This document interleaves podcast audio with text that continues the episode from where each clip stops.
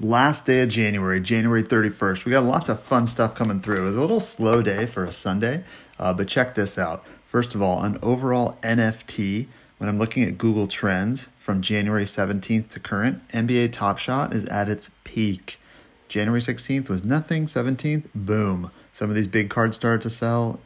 NBA Top Shot is definitely trending on Google.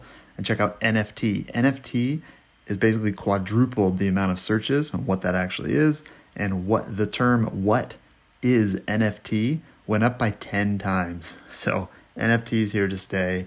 This NBA Top Shot is blowing it out of the water. If you're not already all in, that's just, I really tell you that so you have more confidence for your buys.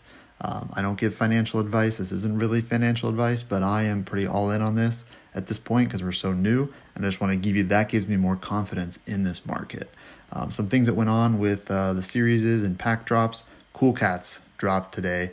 Didn't wasn't an actual drop. It was just the packs that were reserved for people. And man, marketplace went crazy. Everybody's trying to complete that Cool Cats because on the Discord, NBA Top Shot Discord, they released officially the Cool Cats Master Challenge, meaning that you will need that Luka to complete a challenge in the future of all the other Cool Cats drops. Maybe it's a Kobe, maybe it's something sweet, you don't know. But if you don't have that Luka, you have a good opportunity now to get it with just the five. You're going to need 10 in the future. And it also, also mentions you don't need the base cards for the new Masters Challenge coming up in the future. That's what they said. I don't know if it's confirmed or not. Uh, other fun stuff that came up is that um, oh, and by the way, this is that the the last Cool Cats that just dropped. Those first 90 cards in Series 2, those aren't going to be released with packs anymore. So this is the lowest they're going to be with my review and advice. I think it's the lowest that any of these S2s, the first 90 cards, will ever be for some of them. Some of them have been LE'd. Those LEs I think are going to stay. I don't think they're going to dip, maybe 10% here or there unless that player gets hurt. But man, I am pretty all in on those. Everything I have, every penny I put into those S2s, uh, rookies, trying to get it, trying to complete that set if I can. Another fun thing that happened is that uh, Maxi Kleber, I don't even know how to say his real name, I bought his card at 125. Now it was going for 700.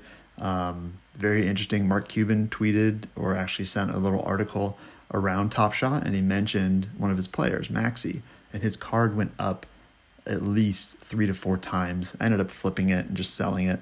Uh, helped me get a lot of the rookies I wanted for S2.